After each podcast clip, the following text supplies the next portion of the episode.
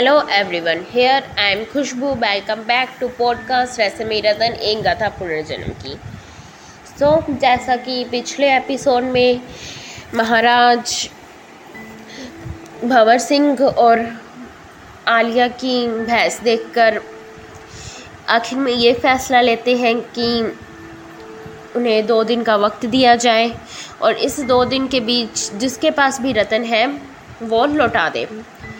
और वहीं भंवर सिंह और आलिया एक दूसरे को ये चैलेंज देते हैं कि वो अपने आप को सही प्रूव करके देंगे, दिखाएँगे। और आलिया ये भी कहती है कि वो असली हथियारे को सामने लाएगी। तो अब देखना ये है कि क्या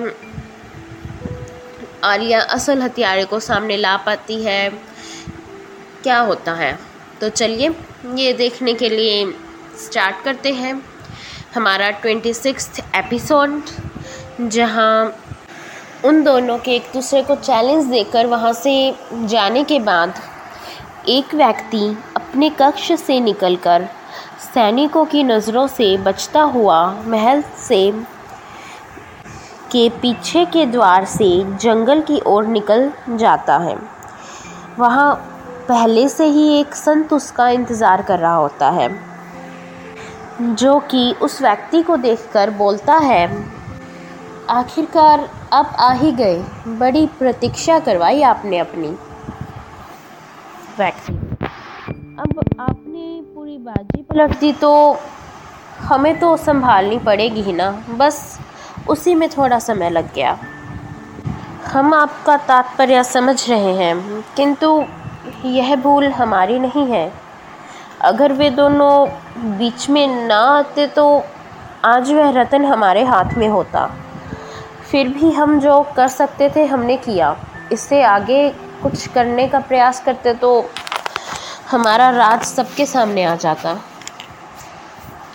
हम समझ सकते हैं, किंतु जो हुआ वह सही नहीं था।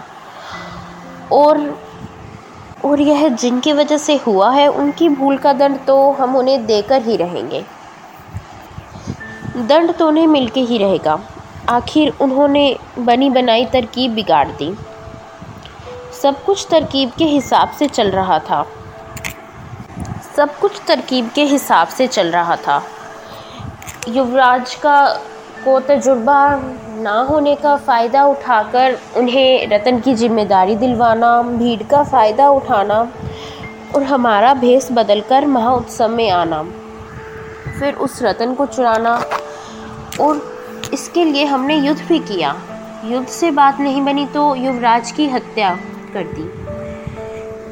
और हम वह रतन भी छीन लेते। किंतु पता नहीं वह राजकुमारी कहाँ से आ गई। उन पर भी तीर चलाने वाले थे हम। जहाँ उस रतन के लिए एक हत्या कर चुके हैं, दूसरी का हमें कोई गम नहीं है। किंतु ऐसा भी न हो सका। युवराज तो मर गए, लेकिन वह राजकुमारी। अगर युवराज वहाँ ना आते तो हमें भी उनकी नज़रों से बचने के लिए वहाँ से न भागना पड़ता। जितना क्रोध आपको है, उससे कई ज़्यादा क्रोधित हम हैं, और अपना बदला व उस रतन दोनों को लेकर रहेंगे।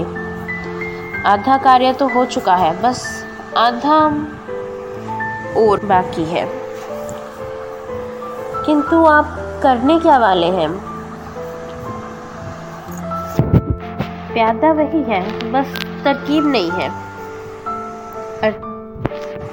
प्यादा यानी युवराज, उनका हीरा लाल बनकर यहाँ आना और उन पर रतन की चोरी व युवराज की हत्या का दोष मंटना यही हमारी तरकीब थी ना? अब भी प्यादा वही होगा। बस तरकीब थोड़ी बदल गई है। आपने जो हमें राजकुमारी का हार ला कर दिया, उससे हमने हत्या का सारा शक राजकुमारी पर डाल दिया। और राजकुमारी ने यह शक हीरा लाल अर्थात युवराज पर। और राजकुमारी का कहना है कि वह साबित भी कर सकती है। यह साबित करने के लिए महाराज ने दो दिवस का समय भी प्रदान किया है। आपका कहने का तात्पर्य है कि अगर राजकुमार ने यह ने अपने आप को सही साबित कर दिया तो आरोप युवराज पर लग जाएगा। अगर नहीं कर पाई तो वह खुद फंस जाएगी।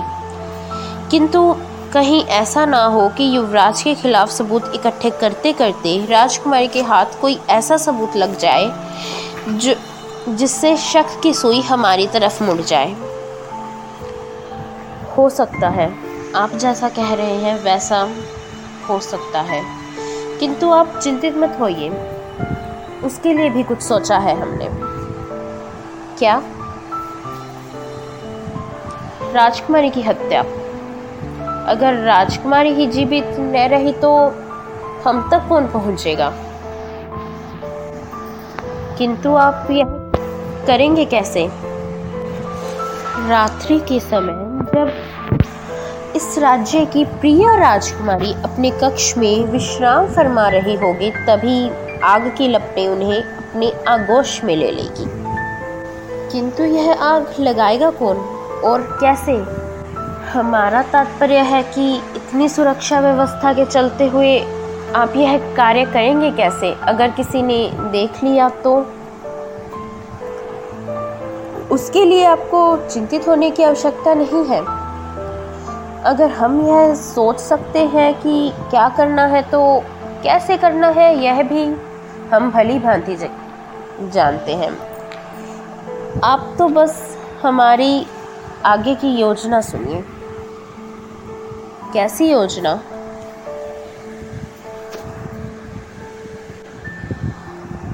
संत का सवाल सुनकर वो व्यक्ति मुस्कुराता हुआ बोलता है, यह कि हम कैसे इस कांड का इल्ज़ाम युवराज पर डाल देंगे? राजकुमारी के कक्ष में आग हम लगाएँगे और फंसेंगे बेचारे युवराज। जो कट पुतली की तरह हमारी उंगलियों पर नाच रहे हैं, वैसे भी राजकुमारी सबके सामने युवराज का सत्य बता चुकी है। तो ज़ाहिर है, अगर राजकुमारी की हत्या का भी आरोप युवराज पर लग जाए तो उन्हें मृत्यु दंड मिलना निश्चित है। और अगर हमारी यह यह योजना सफल हो गई तो शक में डूबे इस राज्य से रतन हथियाना कुछ कठिन न होगा। बस एक बार पता चल जाए वो हो रतन कहाँ है। क्योंकि अगर राजकुमारी के पास होता तो वे अब तक महाराज को वो रतन दे चुकी होती। सच में, आपकी इस योजना की तो दाद देनी पड़ेगी। और रही रतन की बात तो वो तो मिल ही जाएगा। आखिर इस राज्य से बाहर कहाँ जाएगा? आप सही कह रहे हैं। वह रतन हमें अवश्य मिलेगा और हमारी योजना भी अवश्य सफल होगी। अच्छा अब हम चलते हैं। हमें इस योजना पर कार्य भी तो करना है। और फिर ये, यह कहकर वो व्यक्ति वहाँ से चला जाता है और अपनी योजना पर कार्य करना प्रारंभ कर देता है। और इसी के साथ हमारा एपिसोड भी एंड होता है। तो फिर मिलते हैं नेक्स्ट एपिसोड में। एंड तब तक ये सोचिए कि आखिर ये व्यक्ति और ये संत आई I मीन mean, संत के भेस में जो भी था वो कौन है? क्योंकि इसका राज तो धीरे धीरे ही पता सामने आएगा। और ये भी तो देखना है कि क्या इनकी ये योजना सफल होगी। अगर सफल हो गई तो चलिए इन सवालों का जवाब अगले एपिसोड में ही मिलेगा। के लिए वेट कीजिए थोड़ा। और बने रहिए हमारे पॉडकास्ट रसमी रतन एक गाथा पुनर्जन्म के लिए। Thank you bye bye